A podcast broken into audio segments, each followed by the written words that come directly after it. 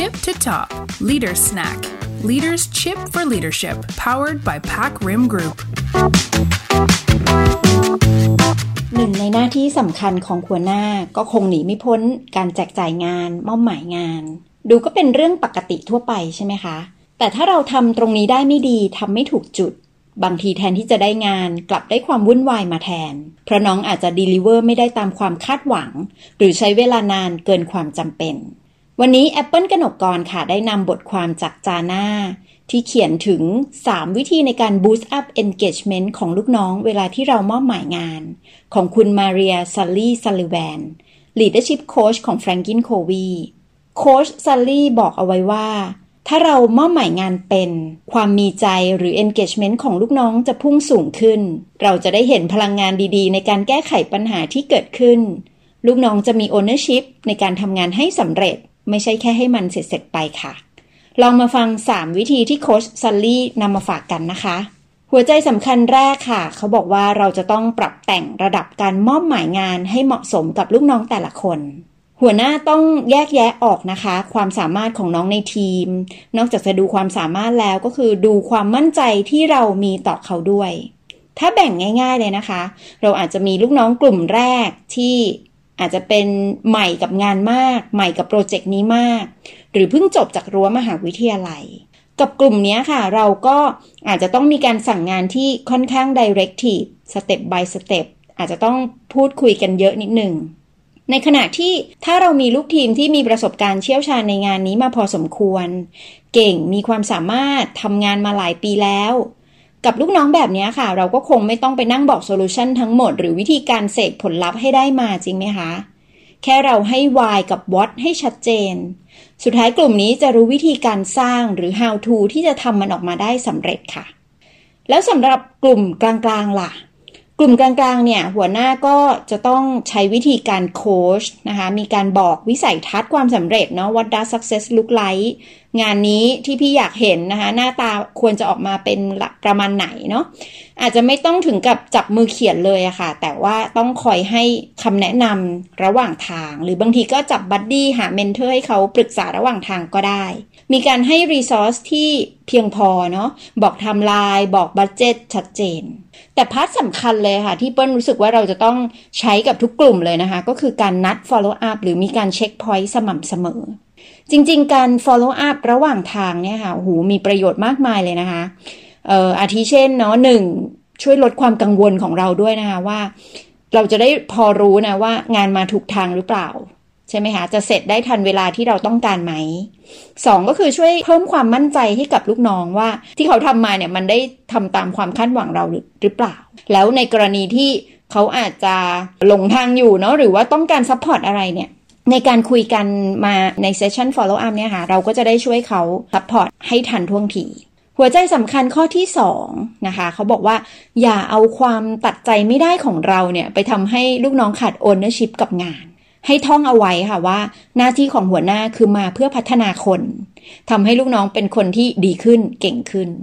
หากเรามอบหมายงานแค่ลมปากเนาะคือแค่บอกว่าโอเค พี่ไว้ใจพี่มอบหมายน้อง แต่สุดท้ายคืออดไม่ได้อะเข้ามาหายใจรถต้นคอหรือว่าไมโครแมネจทุกจุดเนี่ยค่ะ เขาบอกว่านั่นไม่ใช่ความล้มเหลวของทีมนะ แต่เป็นความผิดพลาดของหัวหน้าเลยค่ะ แน่นอนว่าในมุมของงานเนี่ยเราก็น่าจะเก่งใช่ไหมคะถนัดอยู่แล้วเนาะการตัดใจที่ไม่เอามาทำเองเนี่ยก็ค่อนข้างท้าทายกรอบความคิดท้าทายจิตใจเราพอสมควร ผลงานที่ทำออกมาเนี่ยลูกน้องก็อาจจะทำออกมาได้พอๆกับเรา หรือไม่ได้ดีเท่าเราหรืออาจจะช้ากว่าเราแต่ให้เราพยายามสูดลมหายใจลึกๆเนาะแล้วก็นึกถึงผลประโยชน์ที่เราจะได้ในระยะยาว เช่น ลูกน้องจะโตขึ้น เขาอาจจะแบบผ่านกระบวนการคิดวิเคราะห์แก้ปัญหาด้วยตัวเขาเองเนี่ยอ่าเขาจะเก่งขึ้นแล้วก็มั่นใจขึ้นใน project ถัดไป ทีมมี ownership มากขึ้น อยากที่จะเสนอไอเดียใหม่ๆนะอยากจะเอาตัวเองเข้าไป involve ในกิจกรรมอื่นๆมากขึ้น แล้วสุดท้ายเนี่ยพอน้องได้ผ่าน process ตรงนั้น แน่นอนเขาก็จะเก่งขึ้น ในระยะยาวคุณก็จะได้มีคนมาช่วยเนาะมือซ้ายมือขวาที่จะมาแบ่งเบาความรับผิดชอบ ให้คุณเหนื่อยน้อยลง แต่ part สำคัญค่ะ หัวหน้าก็ยังต้องโฟกัสอยู่เนาะพาร์ทสำคัญมีอะไรบ้างก็คือ การบอกภาพความสำเร็จที่เราต้องการ แล้วก็ลองพิจารณาดูเนาะทิ้งพื้นที่ให้น้องๆเขาได้ลองผิดลองถูก ในเคสที่เราพอจะรับความเสี่ยงได้ หัวใจสำคัญข้อสุดท้ายนะคะ ก็คือว่าเราต้องรู้จุดสร้างแรงจูงใจของลูกน้องแต่ละคนคำถามคือว่าเราจะเราจะรู้ได้ยังไง เทคนิคหนึ่งที่น่าจะเป็นประโยชน์ค่ะ ก็คือรู้วิธีการตั้งคำถามให้ถูก สมมุติในการคุยกันเนาะหรือในวันออนวันในโคชชิ่งอย่างเงี้ยค่ะ หัวหน้าอย่าพยายามพูดอย่างเดียว แต่ต้องรู้จักวิธีการตั้งคำถามแล้วก็ตั้งใจฟัง พยายามให้ลูกน้องเขาเล่า achievement ที่เขาภูมิใจ หรือสิ่งที่เขารู้สึกเนาะกับโปรเจกต์นี้นะคะเขารู้สึกแฮปปี้กับเรื่องอะไรมากที่สุด พยายามให้เขาเล่าออกมาเยอะๆนะคะ เช่น ลูกน้องอาจจะบอกว่า ผมรู้สึกดีมากเลยครับ ที่ผมได้ลีดทีมที่ค่อนข้างใหญ่ แล้วก็ทำมันออกมาได้ดี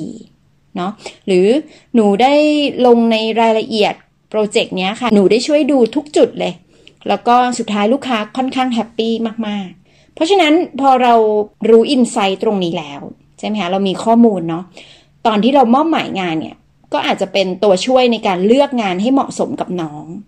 หรือตอนมอบหมายเองเนี่ยเราก็สามารถลิงก์กลับไปในจุดที่เป็น motivator ของน้องได้นะคะ เช่น ที่พี่เลือกน้องมาทำโปรเจกต์เนี้ยก็เห็นว่าเราเนี่ยเป็นคนละเอียดเนาะวิเคราะห์ข้อมูลได้แม่นยำ และพี่จะให้อำนาจการตัดสินใจน้องเต็มที่นะคะ น้องจะได้ฝึกเรื่องของการนำทีมที่ใหญ่ขึ้น แล้วก็สามารถตัดสินใจแก้ปัญหาเฉพาะหน้าได้ ทีนี้โจทย์ยากค่ะ ก็คือบางคนก็ตั้งคำถามว่าแล้วถ้างานมันน่าเบื่อมากๆล่ะ เราเองก็ไม่รู้จะ inspire motivation ยังไงเหมือนกันเนาะตอนที่มอบหมายงาน เช่นงานคีย์ข้อมูลลูกค้าเข้าระบบนะคะหรืองานที่วันๆเนี่ยรับสาย complain จากลูกค้าแบบเนี้ย ทีนี้เขาเลยบอกว่าก็ต้องกลับมาดูเนาะสุดท้ายเนี่ย งานเนี้ยก็ยังต้องมีคนทำให้สำเร็จจริงไหมคะแต่ตอนที่เราคุยกับน้องหรือมอบหมายงานน้องเนี่ยเราอาจจะแบบชวนให้เขาคิดข้ามช็อตไปก็ได้นะ ในการที่ให้เป้าหมายที่มัน challenging มากกว่าเดิม ลองให้เขากลับไปคิดดูนะคะ เช่น เราคุยกับเขาว่า โอเคแหละสุดท้ายก็ต้องมีคนที่รับผิดชอบจ็อบนี้ แล้วก็ ทำตาม OKR ตาม KPI ใช่ไหมคะ แต่ลองกลับไปคิดดูได้ไหมว่า แล้วเราจะทำยังไงล่ะ ที่จะไม่ต้องมานั่งคีย์แมนนวลแอบจะไปหา process หรือระบบเครื่องมืออะไร ที่ทำให้มันแบบว่าautomate ได้มากขึ้น หรือฝากกลับไปคิดได้ไหมไปไปคุยไป brainstorm กันในทีมนะว่าจะทำไงให้สาย complain จากลูกค้ามันน้อยลงอาจจะต้องกลับไปแก้ไขที่ต้นตอสาเหตุยังไง จะต้องไปประชุมกับ cross functional ตรงจุดไหนก่อนนะคะ เพื่อจะลดตรงจำนวนสายตรงเนี้ย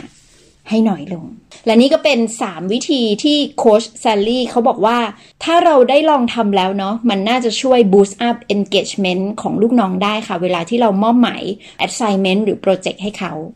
ทวนเร็วๆ อีกครั้งหนึ่งนะคะ เทคนิคแรกก็คือการปรับแต่งระดับการมอบหมายงานให้เหมาะสมกับลูกน้องแต่ละคน ข้อ 2 ค่ะ อย่าเอาความตัดใจไม่ได้ของเราเนาะไปทำให้ลูกน้องขาด ownership กับงาน และข้อสุดท้ายค่ะ เราต้องรู้ว่าอะไรเป็น key motivator ของลูกน้อง แล้วเวลาที่มอบหมายงานก็ควรจะลิงก์กลับไปที่จุดนั้น ขอบคุณที่ติดตามรับฟัง Leader Snack ค่ะ ขอให้ทุกท่านโชคดีในการมอบหมายงานให้กับทีมนะคะ สวัสดีค่ะ